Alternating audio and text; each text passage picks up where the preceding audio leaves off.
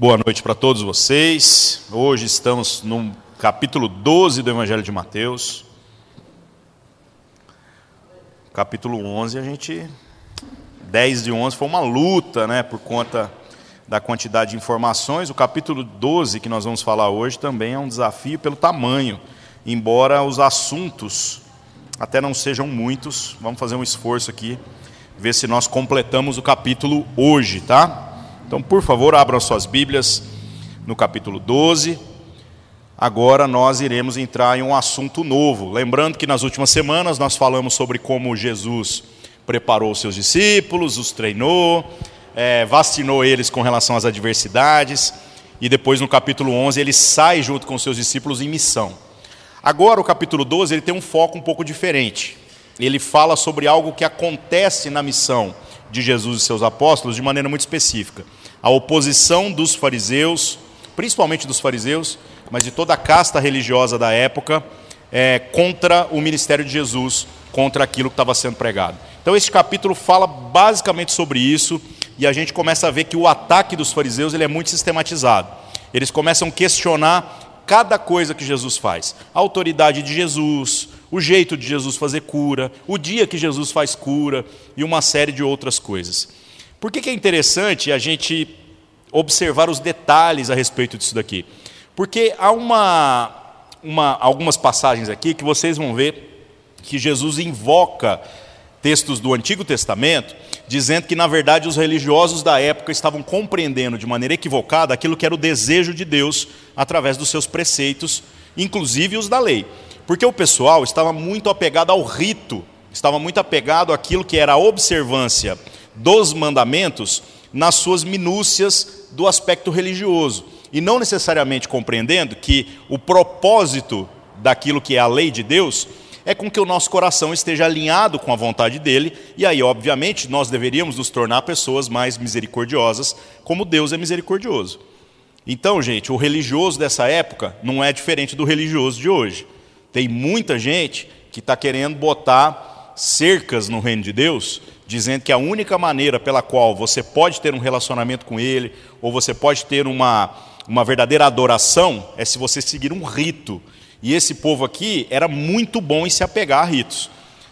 E eles pegavam aquilo que, que entendiam em cima da, das escrituras e faziam um negócio assim ser bem estreito mesmo, bem, um caminho bem apertado. Agora Jesus traz uma perspectiva mais suave, mais leve, uma perspectiva que torna possível a caminhada agora, segundo a vontade de Deus, mas sem esse peso dessa religião que acaba que não salva ninguém, mais atrapalha do que ajuda. Então, para a gente entrar no texto, pedir para o Narlo ler para nós hoje o capítulo 12, por favor. Pode ler inteiro, viu, Narlo? Naquele tempo, passou Jesus pelas searas em um sábado, e os seus discípulos, tendo fome, começaram a colher espigas e a comer. E os fariseus, vendo isso, disseram-lhe: Eis que os teus discípulos fazem o que não é lícito fazer num sábado. Ele, porém, lhes disse: Não tendes lido o que fez Davi quando teve fome, ele e os que com ele estavam? Como entrou na casa de Deus e comeu os pães da proposição que não lhe era lícito comer nem aos que com ele estavam, mas só aos sacerdotes? Ou não tendes lido na lei que aos sábados os sacerdotes no templo violam o sábado e ficam sem culpa? Pois eu vos digo que está aqui quem é maior que o templo. Mas se vós soubesses o que significa misericórdia quero e não sacrifício, não condenaríeis os inocentes, porque o filho do homem, até do sábado, é Senhor. E, partindo dali, chegou à sinagoga deles e estava ali um homem que tinha uma das mãos mirrada. E eles, para acusarem Jesus, o interrogaram, dizendo: É lícito curar nos sábados? E ele lhes disse: Qual dentre vós será o homem que, tendo uma ovelha, se num sábado ela cair numa cova, não lançará a mão dela e a levantará? Pois quanto mais vale um homem do que uma ovelha? E por consequência, é por consequência lícito fazer bem nos sábados. Então disse aquele homem: Estende a mão. E ele a estendeu e ficou sã como a outra. E os fariseus, tendo saído, formaram um conselho contra ele para o matarem.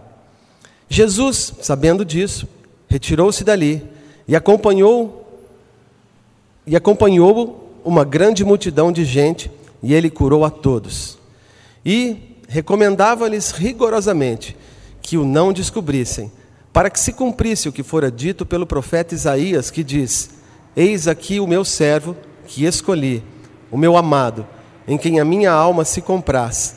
Porei sobre ele o meu espírito e anunciará aos gentios o juízo. Não contenderá, nem clamará, nem alguém ouvirá pelas ruas a sua voz. Não esmagará a cana quebrada e não apagará o morrão que fumega, até que faça triunfar o juízo, e no seu nome os gentios esperarão.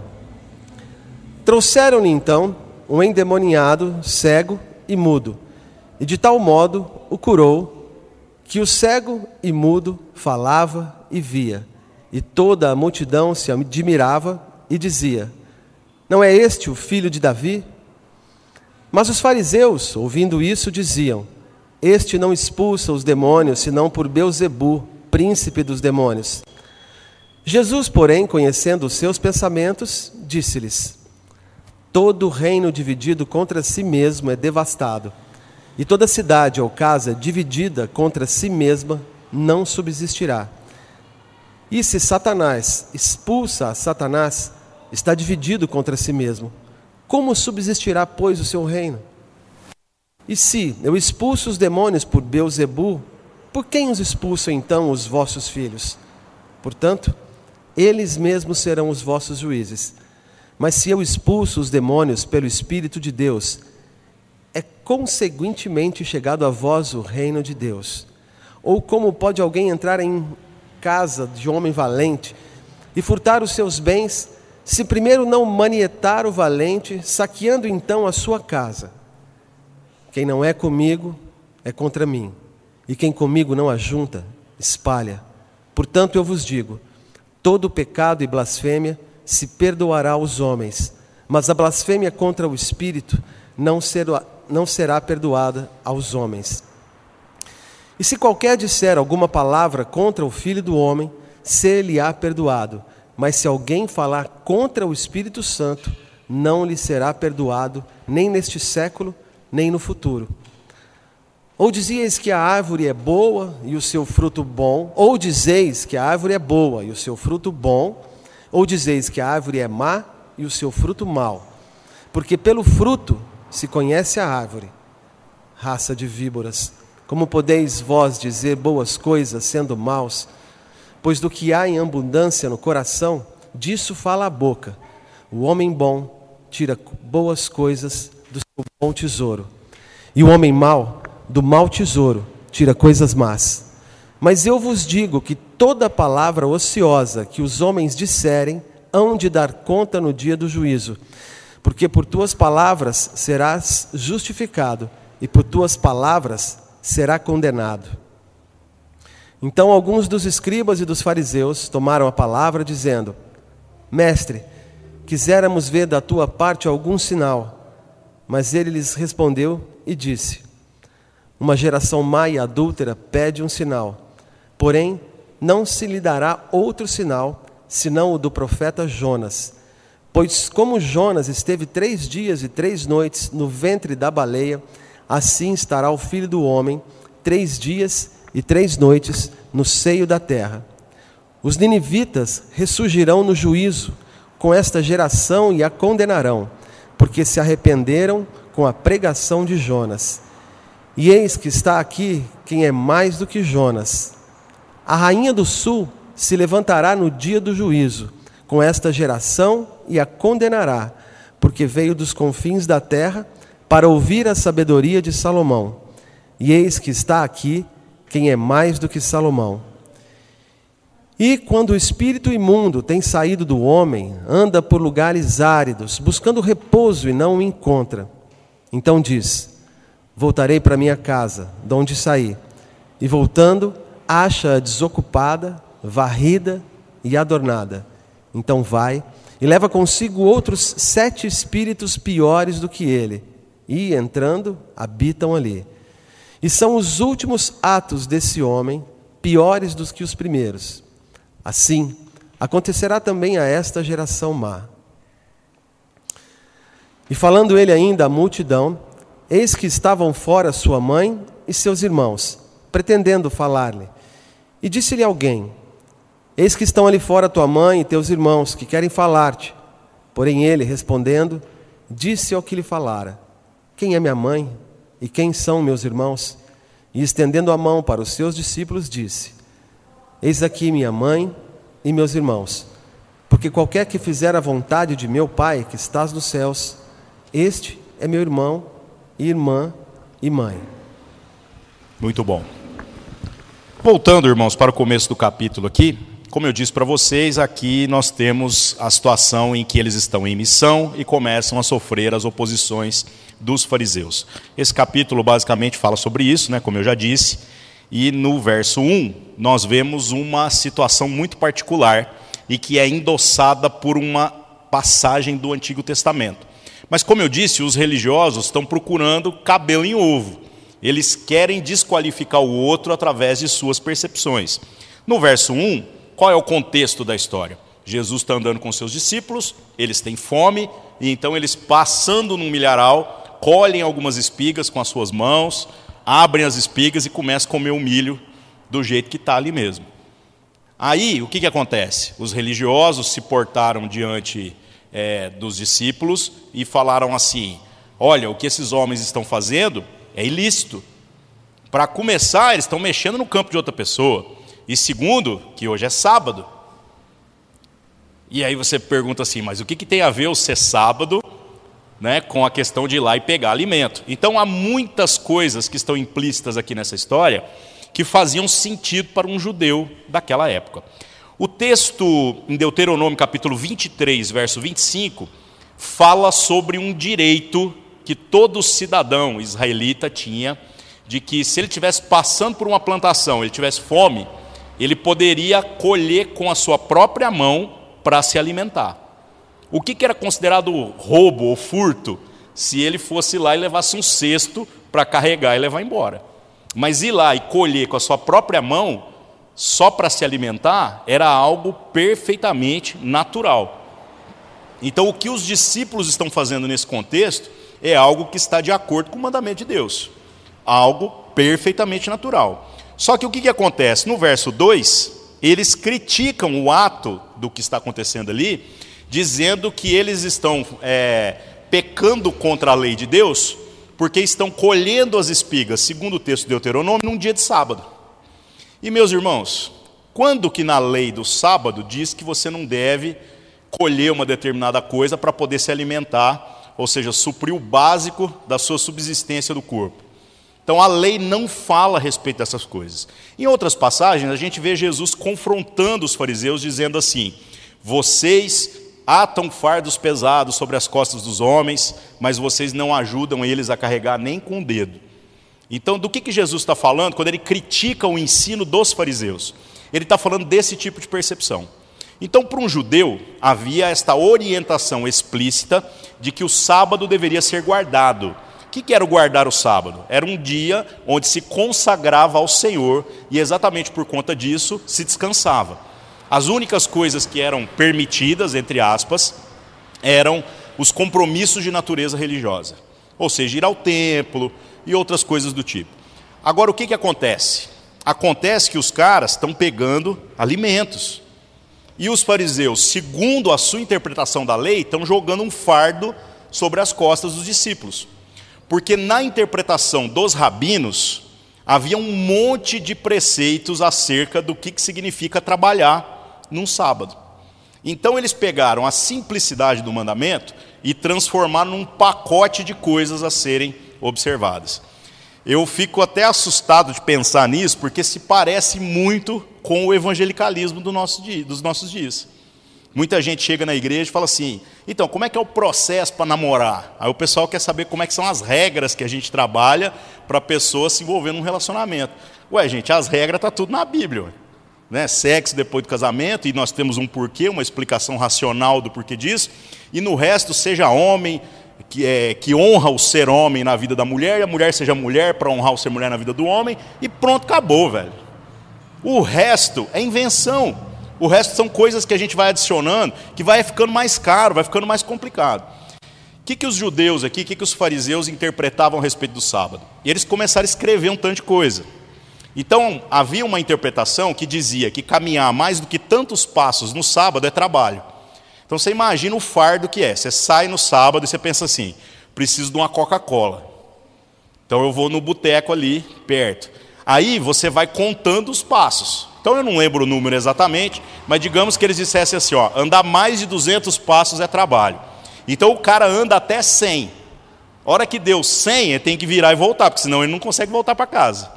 Olha o tamanho da opressão religiosa que esse povo se submetia. Haviam outras coisas. Havia é, um preceito também que dizia que trabalho era carregar mais do que tantos quilos. Então, de repente, no sábado, o cara tem um saco de alimento para transportar, ele não pode tirar dali, porque se ele carregar esse peso, ele está trabalhando. A lei não fala nada sobre isso, gente. Isso são as, os adendos religiosos que a cultura rabínica começou a colocar. E se vocês acham que isso já é exagero, piora. Havia uma interpretação rabínica, que mais para frente nós vamos citar em outro contexto aqui, que dizia o seguinte: que se um homem está andando na rua e tiver vontade de cuspir, ele não pode cuspir no chão ele tem que cuspir em cima de uma pedra. Porque se ele cuspir no chão, a saliva misturando com a terra, faz barro. E fazer barro é o trabalho do oleiro. Olha o naipe da, da, da paranoia que esse povo vivia. Então o que, que Jesus faz aqui? Ele quebra esse pacote todo. Jesus aponta aqui no verso 3 e 4 uma realidade que os fariseus não estavam atentos. O que, que ele diz? Ele diz assim: olha, é, os sacerdotes violam o sábado. Por que, que os sacerdotes violam o sábado? Porque no sábado é o dia que eles mais trabalham, que era o dia do culto a Deus. Então o sacerdote não viola o sábado? Para fazer o culto acontecer, os caras têm que pegar peso, têm que andar um tantão, tem que fazer tudo o que vocês estão dizendo que não pode fazer. Então deixa eu explicar uma coisa para vocês. As pessoas que estão andando aqui junto comigo, elas estão passando por uma necessidade. E como eu sou senhor do sábado, está justificado aquilo que eles estão fazendo. Até porque o propósito da violação do sábado que o sacerdote comete é exatamente para cumprir o serviço a Deus.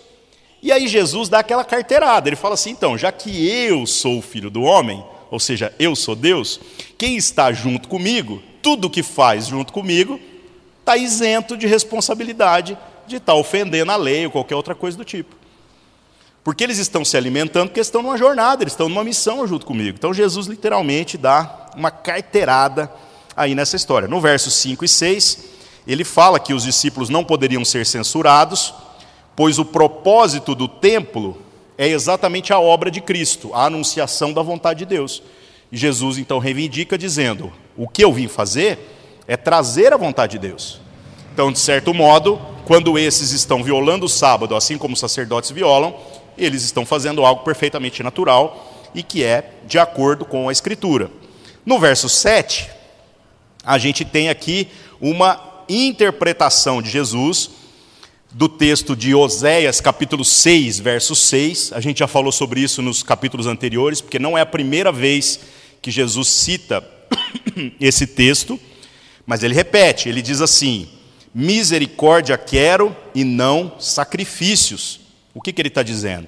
Ele está dizendo que Deus deseja corações alinhados com a vontade de Deus muito mais do que obediência a ritos religiosos. Qual é o propósito do rito, gente? O propósito do rito é gerar uma consciência. Nós não somos salvos na nossa caminhada de fé por conta das coisas que nós fazemos para Deus. Vocês acham mesmo que Deus está precisando de um culto? Se a gente não fizer culto aqui, Deus vai entrar em crise, ele vai morrer de depressão.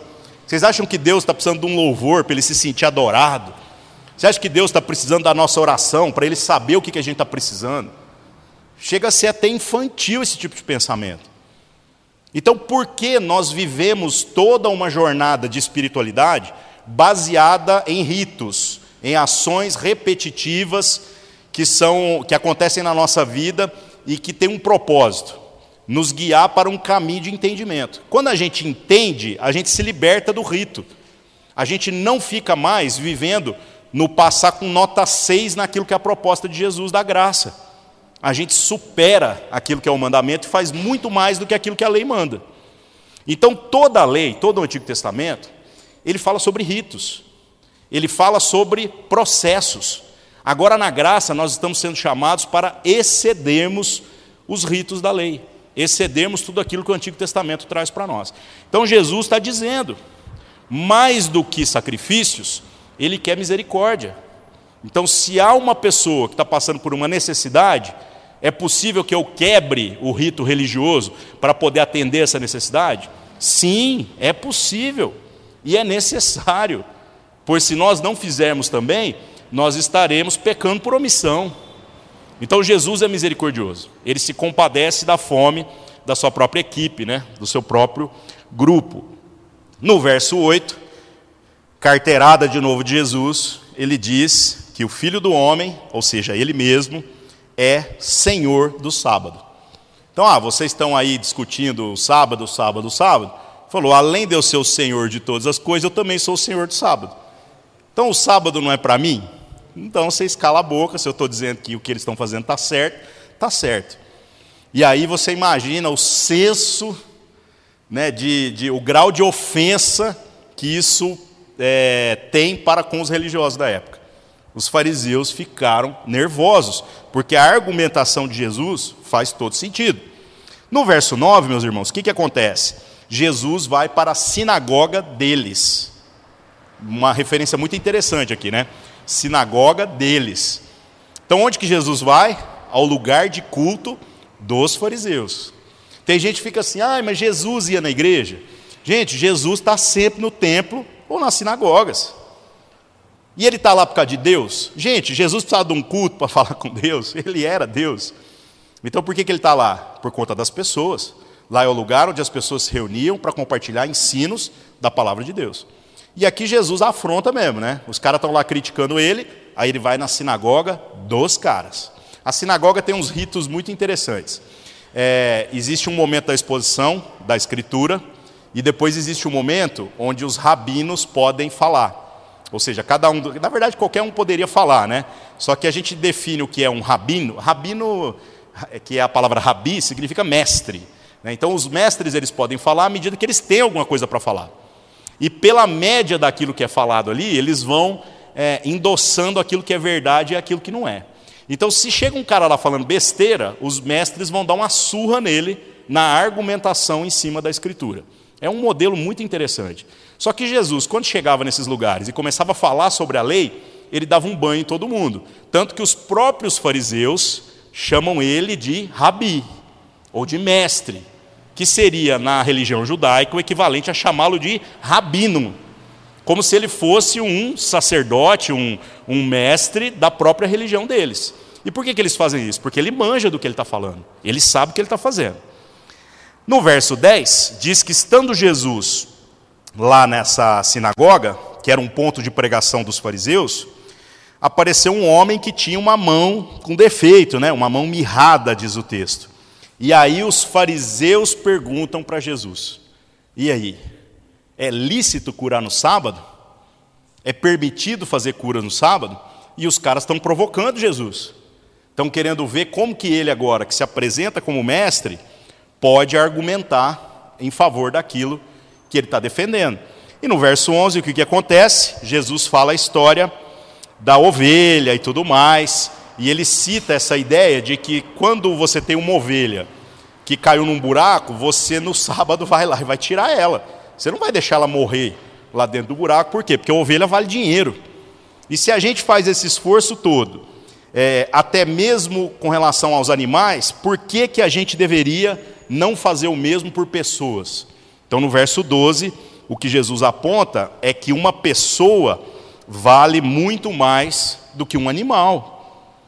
E que não faz sentido a gente ter essa conduta é, é, dúbia, né? de você tratar um animal com zelo e depois você tratar uma pessoa com desprezo. Então, o que, que Jesus faz? Jesus, no final das contas, no verso 13, depois de convencê-los com a sua teoria, ele vira e fala: estende a mão. E o cara estende a mão e a mão é curada. E isso acrescenta um pouquinho mais de raiva agora nos fariseus, porque ele não só está os afrontando, como está os afrontando no sábado, dentro da sinagoga deles. Qual dos fariseus tinha autoridade para curar alguém? Essa era a grande crise, nenhum deles.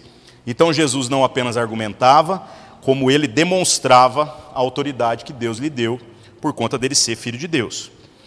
O que, que acontece? Verso 14, verso 13 e 14. Os fariseus ficam com muita raiva e começam a conspirar sobre como poderiam tirar a vida de Jesus. Essa conspiração ela fica tão séria, mas tão séria, que os fariseus, inclusive, o texto aponta, tomam conselho com um grupo chamado Herodianos. O que, que são os Herodianos? São pessoas que fazem parte da religião judaica, mas que têm influências na liderança romana sobre a região. São os caras que são literalmente os puxa-sacos do, do Herodes, que é o governador da província. Então, qual que é a ideia dos caras? Eles ficam assim: vão matar esse Jesus? Os crentes estão falando isso, hein, gente? Vamos considerar que aqui os, os fariseus, nós estamos falando dos pastores de Deus para esse povo, da religião de Deus, hein? Eles ficam com tanta raiva que eles pensam assim: nós precisamos matar esse cara. Mas nós somos crente, né?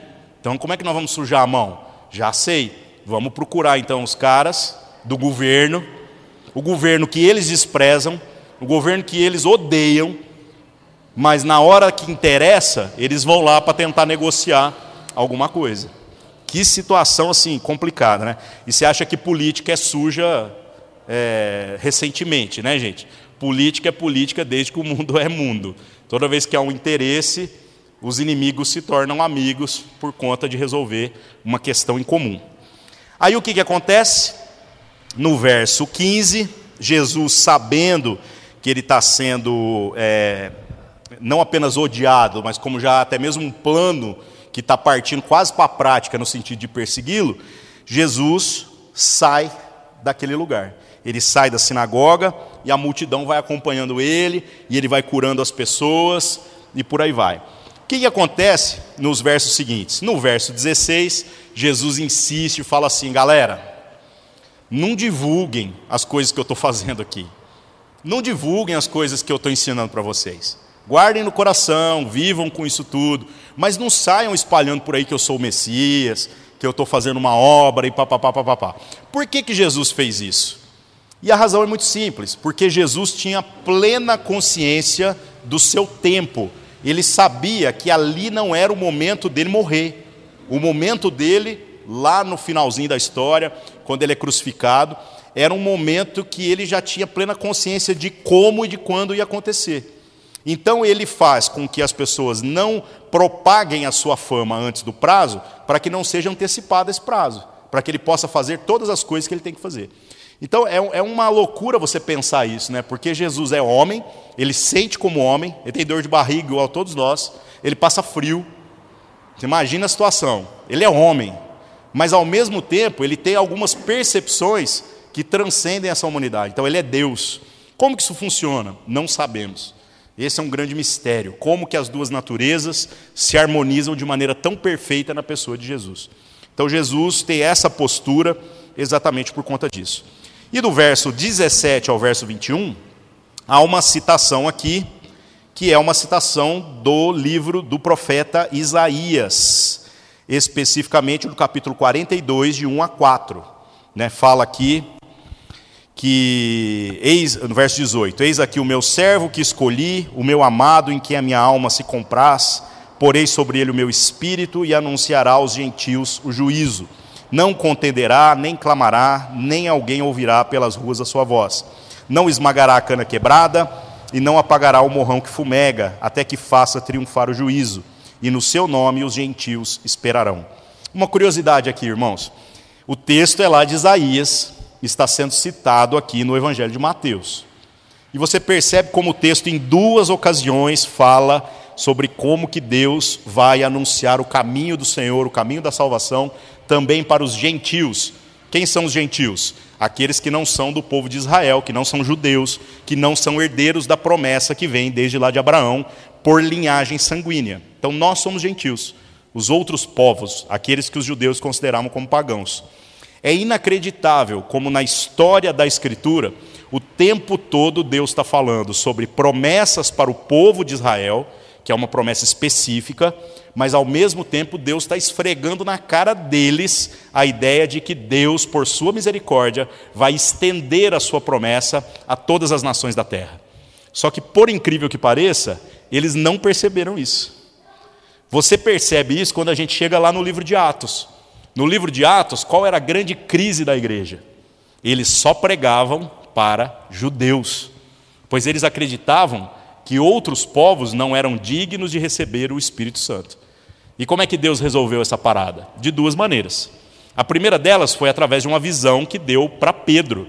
Pedro viu um lençol descendo pelas quatro pontas assim, cheio de animais considerados impuros, porco e outros animais de pata fendida que o judeu não pode comer. Então imagina o bacon, tudo aquelas coisas boas estava lá, né? E aí o que que o que que Pedro falou para Deus? Porque quando desceu aquele lençol, Deus virou e falou assim: Pedro, mata e come. E aí Pedro, na sua arrogância religiosa, vira para Deus e fala assim: Que é isso, Senhor? Nunca comi nenhum animal desses impuro. E aí o lençol sobe, depois o lençol desce de novo. E por três vezes essa visão se repete e ele não entende o que está acontecendo. Depois ele veio a entender. Ele foi chamado também por uma visão para ir na casa de um sujeito que era gentil, e lá na casa desse sujeito, enquanto ele está pregando para os caras, com os pés atrás ainda, sem saber o que, que Deus está querendo nesse negócio, o Espírito Santo que estava sobre a vida dele começa agora a agir sobre a vida dos gentios. Aí Pedro entrou em crise. Qual é a segunda providência de Deus para que essa promessa se cumprisse? A vida de Paulo. Paulo era judeu, mas Paulo também era romano. Então ele tinha uma dupla cidadania ali na história. Então o que, que acontece com Paulo? Paulo se torna o grande pregador no meio dos gentios. Enquanto os outros apóstolos estão cuidando da igreja ali em Jerusalém e região, Paulo sai nas suas viagens missionárias e começa a pregar o evangelho à torta e à direito até que ele chega em Roma. E exatamente por conta destas viagens de Paulo é que o evangelho chegou ao mundo ocidental da forma que a gente conhece hoje.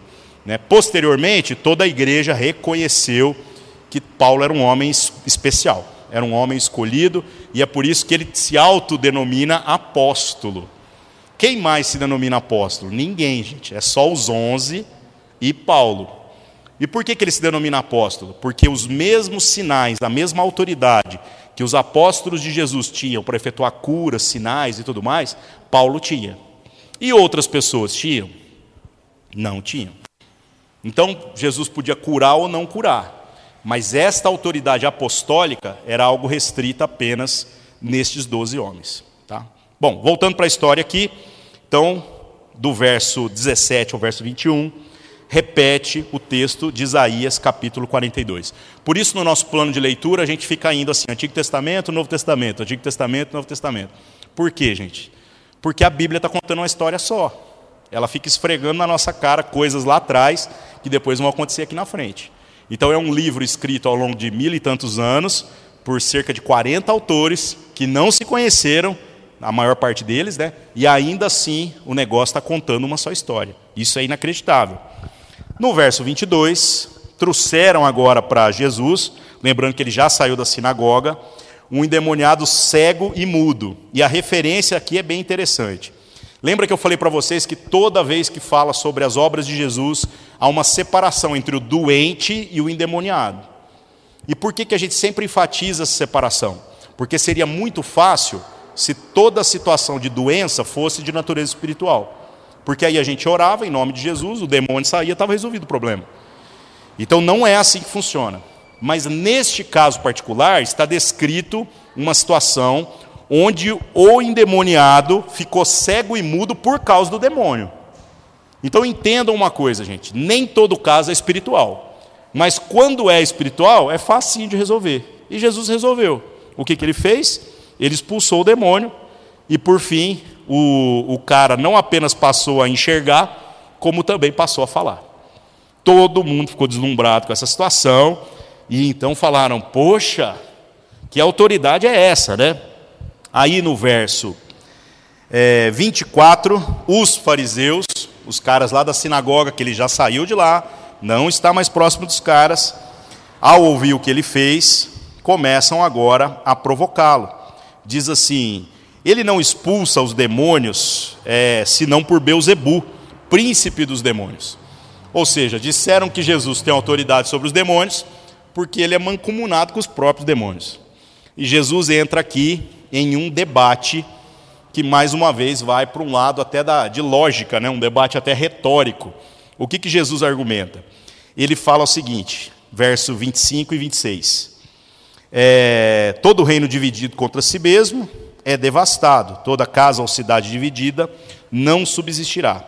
E aí no verso 26 e 27, ele vem puxando a ideia na seguinte argumentação. Ele diz assim: Ora, vocês expulsam demônios porque entre vocês há alguns exorcistas, uma coisa que realmente havia no meio da cultura rabínica. E quando vocês fazem é para a glória de Deus. Agora, quando eu faço, é pelo poder de Satanás. E isso não faz sentido. O que vocês estão argumentando é que dependendo quem faz a mesma ação, a, o negócio é válido ou não é válido. E qual é a lógica disso segundo a lei? Explica para mim. É isso que Jesus está dizendo. Porque quando vocês expulsam o demônio está certo, mas quando eu expulso o demônio está errado. O que, que eles estão fazendo, os fariseus aqui? Usando um tipo de argumento falacioso. O que é um argumento falacioso? É algo que parece verdade, parece lógico, mas possui premissas equivocadas. O tipo de falácia que o fariseu usa aqui é uma falácia típica de internet nos nossos dias, viu, gente? As pessoas usam isso demais no Facebook, que é a falácia ad hominem. O que, que ela significa? Já que eu não consigo desqualificar o que você faz, eu não consigo desqualificar o seu argumento, então eu desqualifico você. É um ataque à pessoa, porque você não consegue atacar aquilo que a pessoa está dizendo ou está fazendo. Não é normal isso na internet? É ridículo, gente. Então, por exemplo, eu compartilho coisas no meu Facebook e tem gente que se irrita. Essa semana eu compartilhei uma frase do Buda. Aí tem gente que fica brava, fala assim, mas como assim, velho? Como é que você compartilha uma frase do Buda? E, gente, o meu pensamento é o seguinte: a verdade é a verdade, mesmo que ela esteja sendo dita na boca de Satanás. Satanás não tem compromisso com a verdade. Mas se o que ele está falando é verdade, é verdade sempre ou nunca é. Não existe esse negócio de uma coisa ser verdade na minha boca e não ser verdade na sua. Isso não faz sentido. Uns tempos atrás também eu quase apanhei dos crentes porque eu compartilhei uma frase do Chico Xavier. E aí os caras falam, mas você concorda com o Chico Xavier? Eu falei, gente, isso é um argumento falacioso. Por que eu compartilhar uma frase de alguém quer dizer que eu concordo com tudo que a pessoa pensa? Gente, eu não concordo 100% com ninguém. Eu não concordo nem com a Bíblia. Mesmo sabendo que ela está certa e eu estou errado. Então o que, que a gente faz? A gente baixa a bola. Então a relação minha com a Bíblia é a seguinte: é, ela é verdade. Então eu baixo a bola daquilo que são as minhas opiniões. Eu não preciso concordar 100%, porque tem coisas que a gente não alcança às vezes o entendimento, para que eu possa ter uma relação com ela. Então eu creio que ela é verdade, é a palavra de Deus para a minha vida. Agora, com relação à opinião de outras pessoas, a gente vai garimpando. Quando alguém compartilha uma coisa que tem a ver com os princípios da palavra de Deus, me abençoa. Não interessa quem falou. E aí eu vou lá e passo essa ideia para frente. Agora, desqualificar o argumento por causa da pessoa, gente, é até infantil. E hoje está desse jeito, né? Hoje você pega alguém que argumenta uma coisa bem interessante, aí todo mundo vira e fala assim: ah, mas quem que é essa pessoa? Essa pessoa aí no passado foi preso. Ué, gente, Quer dizer que foi preso, está desqualificado? Então, deixa eu contar duas notícias ruins para você. Primeiro, que a maior parte dos apóstolos de Jesus também foi preso, por causa do Evangelho. E para piorar, Jesus também foi preso. Porque antes dele ser torturado e crucificado, ou seja, morrer de pena de morte, ele foi preso, passou a noite na cadeia. E foi sentenciado, foi condenado e foi executada a pena. Então, se esse tipo de argumento fizesse sentido, tudo bem, mas como não faz, pelo amor de Deus, cuidado, viu gente? Cuidado com esse tipo de argumentação. O que, que acontece em seguida? Verso 28, 29, Jesus fala agora que ele expulsa os demônios pelo Espírito de Deus, e é exatamente por isso que é chegado o reino de Deus.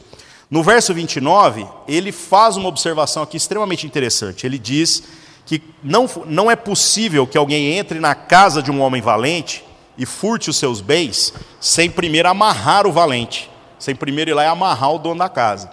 Do que, que Jesus está falando? Ele está falando sobre uma situação extremamente interessante, que é a maneira pela qual a sua, a sua autoridade é, se relaciona com os demônios com essas entidades malignas que estão trazendo opressão na vida das pessoas. Jesus não chega pedindo licença. Quando Jesus chega e está naquela casa cheia de demônio, ele vem e amarra o valente. Então, talvez daí que vem a expressão dos evangélicos, dos crentes, que fala, está amarrado em nome de Jesus, né? Então, da onde vem essas coisas, né, gente? Das experiências práticas. Mas, literalmente, é daqui que Jesus é, traz essa ideia. Ele diz que quando ele chega na casa e a casa é a vida de uma pessoa, ele não respeita, não. Ele vem, amarra o demônio e rouba tudo que tem ali. O que, que ele está roubando? Tudo que é de valioso, a vida da pessoa para Deus. Então, esse é o jeito de Deus trabalhar. No verso 30, ele fala que quem não é com ele é contra ele, né? quem não ajunta, espalha. E o sentido dessa frase é também bem pesado. Basicamente é o seguinte: não existe neutralidade na luta de Deus contra as obras das trevas. Então, quem alegar neutralidade é das trevas. Quem disser que não quer tomar parte naquilo que é a luta das coisas de Deus com as trevas, não tem parte com Deus. Não está juntando, está espalhando. É disso que ele está falando. Pesado, né, irmãos? E, obviamente, ele está aqui esculachando com os religiosos, falando sobre isso. Do verso 33, opa, pulei aqui, do verso 31 ao 32, entra também uma outra questão polêmica e que muita gente às vezes tem dúvida, que é Jesus falando sobre o pecado contra o Espírito Santo, que diz que aquele que blasfemar contra o Espírito Santo, esse não encontrará perdão, nem agora, nem no futuro, nem em qualquer época. Gente, por que, que o Espírito Santo tem essa prerrogativa aí de não poder ser blasfemado, de não poder ser ofendido. Isso pode gerar, né, uma leitura superficial, pode gerar um entendimento equivocado a respeito da trindade. Tem gente que vai achar assim: olha, o Deus Pai eu posso ofender, o Deus Filho eu posso ofender, mas o Deus Espírito Santo, considerando que os três são um só, eu não posso ofender. Então fica parecendo que o Espírito Santo é uma pessoa privilegiada na trindade. E não é isso que o texto está apontando. A ideia da gente é, cometer uma, uma blasfêmia, uma ofensa contra o Espírito Santo, ela na verdade não seria apenas o pronunciar alguma coisa contra o Espírito Santo. Há, duas interpre... há várias interpretações, mas há duas mais aceitas é, entre os teólogos a respeito do que isso significaria. Uma delas seria que o, a blasfêmia contra o Espírito Santo seria a que esses homens cometeram, a ver Jesus fazendo milagres pelo poder do Espírito Santo e atribuir esta obra a Satanás. Então, essa é uma das teorias do que vem a ser essa blasfêmia contra o Espírito Santo. Os mesmos teólogos argumentam que não seria possível nos nossos dias que ninguém cometesse essa blasfêmia, porque a gente não vai ver mais Jesus fazendo obras pelo poder do Espírito Santo do mesmo jeito que foi visto nesse contexto da Escritura. A maneira pela qual a obra do Espírito Santo hoje age é através da vida dos cristãos, e não através do próprio Cristo diretamente, como aconteceu aqui nesse contexto do Evangelho. A segunda linha que fala sobre esse, esse pecado contra o Espírito Santo argumenta que este pecado seria o resistir à obra do Espírito. Então, também, teoricamente, ninguém pode voluntariamente cometer esse pecado contra o Espírito Santo se ele é de Deus. Ou seja, se a pessoa no final, até no final da sua vida, ela resistiu ao espírito, não sei como isso funciona, não sei como isso é possível, então essa pessoa blasfemou contra o espírito e é por isso que ela não tem parte com Deus. Se ela não fez isso, então ela tem parte com Deus. Agora, uma coisa nas duas teorias é fato. Esta questão é uma questão de natureza espiritual e muito mais teórica do que prática. E nós não temos discernimento a respeito do quando, quando que uma outra pessoa pode vir a blasfemar contra o Espírito Santo. Ou seja, você pode ter ciência a respeito da sua própria vida, mas não dá para você julgar a vida de uma outra pessoa dizendo que ela agora não tem parte mais com o Espírito Santo. Então, como é que a gente tem que viver? A gente tem que viver assim.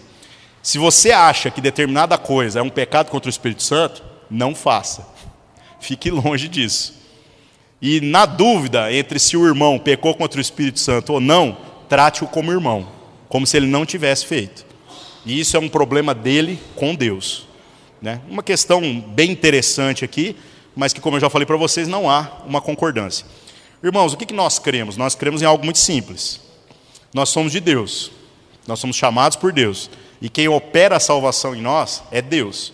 Então a última coisa que a gente tem que estar preocupado é com o pecado, porque o nosso foco não é não pecar, o nosso foco é viver as coisas que Deus deseja que a gente viva.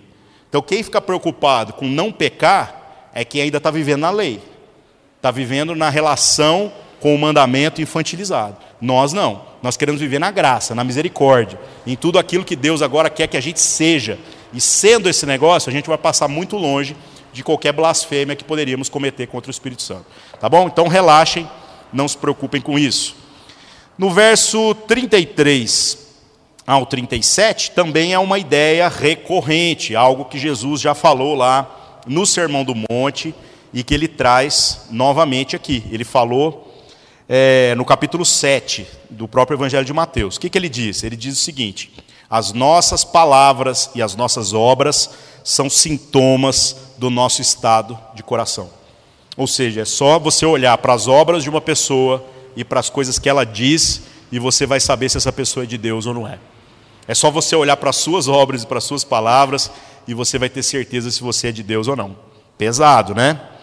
No verso 36 e 37, é, Jesus fala sobre o dia do juízo e aqui ele traz um peso que é novo, um peso que é confrontador. Ele diz que Deus examinará toda palavra fútil, frívola, toda palavra que foi dita pelos homens e não apenas as palavras más.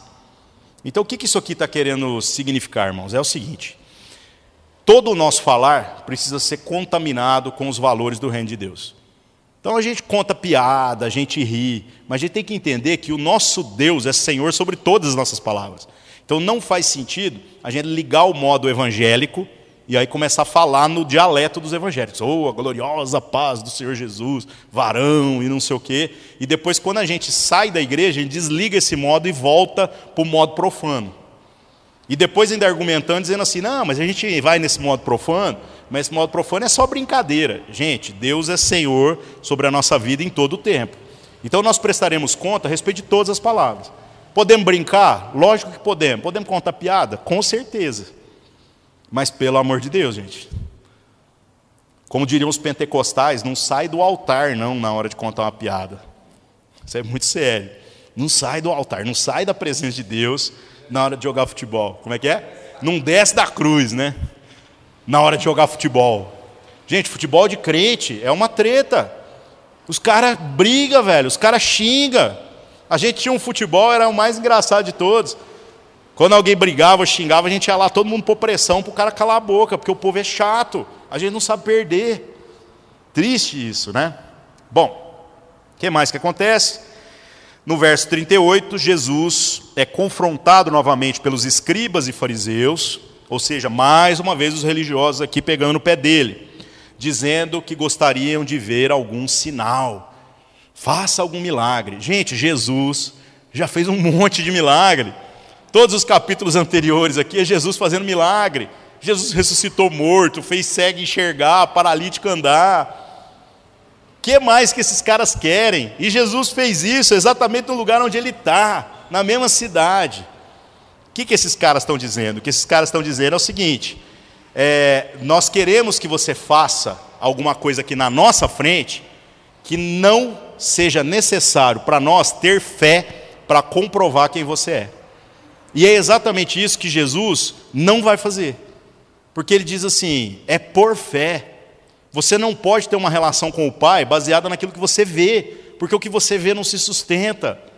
Então, meus irmãos, em nome de Jesus, creia, creia além daquilo que se enxerga. Essa é a grande realidade.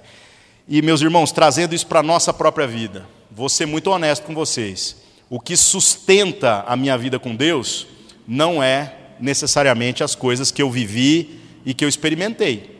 Não são as coisas que eu vi, mas são muito mais as coisas que eu aprendi a crer, segundo a palavra de Deus.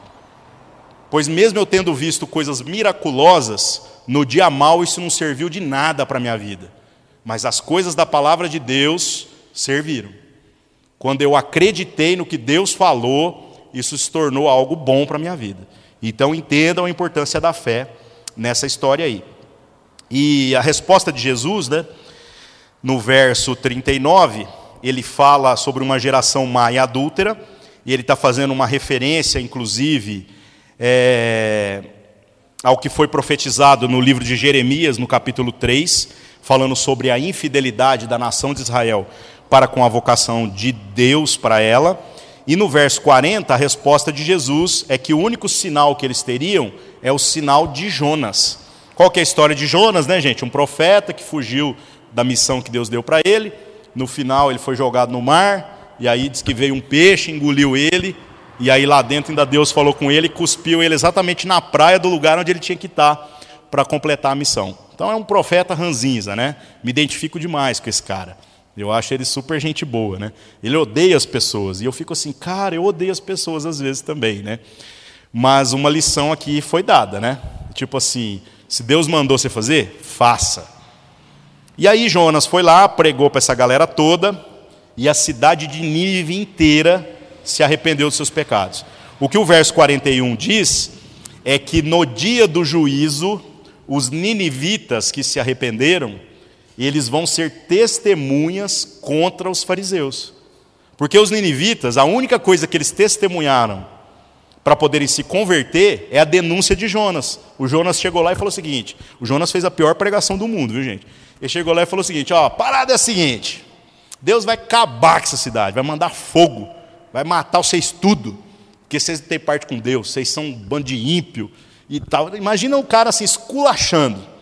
E aí ele virou as costas e deve ter pensado assim: agora Deus vai acabar com esse povo. Só que o povo se arrependeu, Deus foi lá e perdoou. Agora, esses caras aqui, os fariseus e escribas, qual é a situação deles? Eles viram o próprio Cristo. Os ninivitas não viram nada, velho. Eles viram um profeta ranzinza e se arrependeram. Então, irmãos, é, é um peso, né?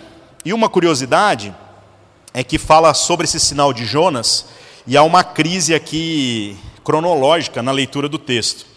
Porque o texto fala que, assim como Jonas ficou três dias e três noites no ventre do peixe, também assim o filho do homem ficaria três dias e três noites é, sobre a terra antes dele ressuscitar. Né? Essa cronologia não bate e nós basicamente não sabemos por quê. Tem duas teorias também. Uma delas é de que a crucificação não aconteceu na sexta, ela aconteceu na quinta. Aí, obviamente, a cronologia, a cronologia bateria. Então, a crucificação teria acontecido na quinta de tarde. Se ela aconteceu na quinta de tarde, a gente tem três noites e três dias. Se ela aconteceu na sexta, fica faltando uma noite. Então, pode ser que isso tenha algum significado profético que nós não sabemos interpretar. Ou simplesmente pode ser uma expressão idiomática. O três dias e três noites como uma expressão de dia completo. Né? Então, o que, que isso é? Não sabemos. Honestamente, não temos conhecimento a respeito disso. Mas é uma curiosidade. Né? O verso 42 fala sobre a rainha de Sabá. Qual é a história da rainha de Sabá? Uma rainha lá da Etiópia, rica, bonitona, com certeza não era loira e branquinha europeia, ela devia ser negra, e é curioso que o texto não aponta para isso, que também dá uma percepção para nós muito interessante de como os povos negros, no contexto do Novo e do Antigo Testamento, eram tão comuns que dificilmente você vê alguma referência a eles. Interessante isso, né? Mas essa rainha, ela ouviu falar da sabedoria de Salomão, ou seja, ela é de um outro povo, de um outro Deus, mas ela ouviu falar da sabedoria de Salomão, e aí ela montou uma senhora comitiva para ir lá ouvir a sabedoria que Deus deu para Salomão. e ela chegou com muitos presentes, aquela parada toda, e ela chegando lá, ela ouviu tudo que Salomão tinha para falar sobre Deus, e ela ficou admirada, ela reconheceu que realmente aquelas palavras eram de Deus. E o que, que o texto está dizendo? Que essa rainha vai se levantar no último dia. O que o texto dá a entender é o seguinte: até essa mulher reconheceu as coisas de Deus, até essa mulher virou crente na hora que ouviu as coisas que Salomão falou. Agora vocês estão ouvindo aqui o próprio Cristo e não estão dando crédito. Ele termina o verso 42 dizendo aqui, ó: Eis está aqui aquele que é maior do que Salomão. Mais uma vez ele reivindica. Do verso 43 ao 45, Jesus fala sobre a ideia de uma casa varrida e ornamentada, porém vazia. E a ideia do texto é a seguinte, gente: quando uma pessoa é libertada da opressão de Satanás, a casa agora está vazia. Mas se esta casa não for ocupada com aquilo que são as coisas de Deus, ou seja, se o Espírito de Deus não fizer morada em nós, sabe o que, que acontece? A gente não consegue se sustentar nessa limpeza que nós experimentamos. Então depois o demônio vai voltar e vai trazer ainda sete espíritos piores do que ele. Por isso que nós não estamos preocupados em fazer campanha de expulsar demônio de gente que está passando na rua, como muita gente às vezes está preocupado. Sabe como é que você resolve uma situação de uma relação que a pessoa pode até ter é, de, com o sobrenatural, da questão de ter uma relação com demônios e tudo mais? É extremamente simples, através da palavra que vem e muda o nosso entendimento. Quando muda o nosso entendimento, gente, é como se a gente não apenas agora é, livrasse no sentido de limpar a casa, mas como se a gente agora a ocupasse com as coisas de Deus. E aí o diabo não pode vir. Por isso que o nosso foco é a pregação da palavra. E é curioso, né, gente? Porque tudo que a gente fala, a gente fica pregação, palavra, palavra. É isso. Cristo é a palavra. E a Escritura é o que é revelação suficiente de Deus para que a gente tenha conhecimento a respeito da palavra de Deus. No verso 46 ao 50, também é uma história só, que fala sobre a questão da relação de Jesus com a sua família. O que, que o texto aponta, gente? Muito simples. As pessoas for, é, viram a, a mãe de Jesus e os seus irmãos, e a multidão devia estar muito grande, eles não conseguiam chegar perto de Jesus, e aí então começam a gritar, né? Chamando a atenção de Jesus. A galera querendo dar uma ajuda, falando assim: olha sua mãe e os seus irmãos ali.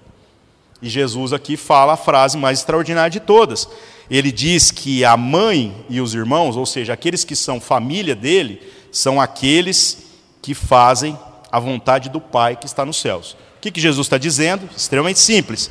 Ele diz que é, o relacionamento espiritual entre Cristo e o crente é mais profundo do que laços sanguíneos. Ou seja, traduzindo em miúdos, o sangue de Cristo sobre nós é mais valioso do que o sangue que corre na nossa veia. Por isso que todo filho de Deus é filho por adoção. E por isso que a nossa noção de família precisa transcender a nossa responsabilidade sanguínea. Porque às vezes a gente quer ser muito bonzinho com as pessoas do nosso próprio sangue. Mas a gente não quer assumir responsabilidade por pessoas que não têm o mesmo sangue que a gente. Gente, nós nos chamamos de irmãos. E por que, que nós nos chamamos de irmãos? Porque ambos fomos adotados na família de Deus. O sangue que nos faz família não é o sangue que está nem na sua veia nem na minha, é o sangue que está na veia de Jesus e que foi derramado por nós. Então, da mesma maneira, esse espírito de adoção que há em Deus precisa haver em nós. Nós precisamos adotar uns aos outros e não apenas nos chamarmos de irmãos, mas nos considerarmos como tal. É, esta questão aqui de fazer a vontade do Pai é citada também no Evangelho de João, no capítulo 6, verso 29. O próprio Jesus diz, ele diz assim, ó: "A obra de Deus é esta, que creiais naquele que ele enviou". Esta é a obra de Deus. Então, o que que é fazer essa vontade de Deus para que você seja reconhecido como família? É crer em Jesus. É para isso que nós somos chamados. Beleza, irmãos? Tivemos que correr um pouquinho aqui, porque o capítulo é bem grandão, né? Mas é essa a ideia. Muito bom, Vamos orar e que Deus nos abençoe. Senhor nosso Deus, obrigado mais uma vez por estarmos reunidos na tua presença. Que estas palavras possam ocupar lugar no nosso coração e que nós não sejamos a pedra de tropeço para aqueles que desejam ter um relacionamento com o Senhor, Pai. Mas que, muito pelo contrário, sejamos misericordiosos, sejamos graciosos e sejamos aqueles que tenham esse espírito de adoção, assim como o Senhor tem nos adotado. Que nós possamos nos responsabilizar pelos irmãos que o Senhor tem colocado na nossa vida e que o teu nome seja glorificado em todo o nosso viver. Em nome de Jesus, amém.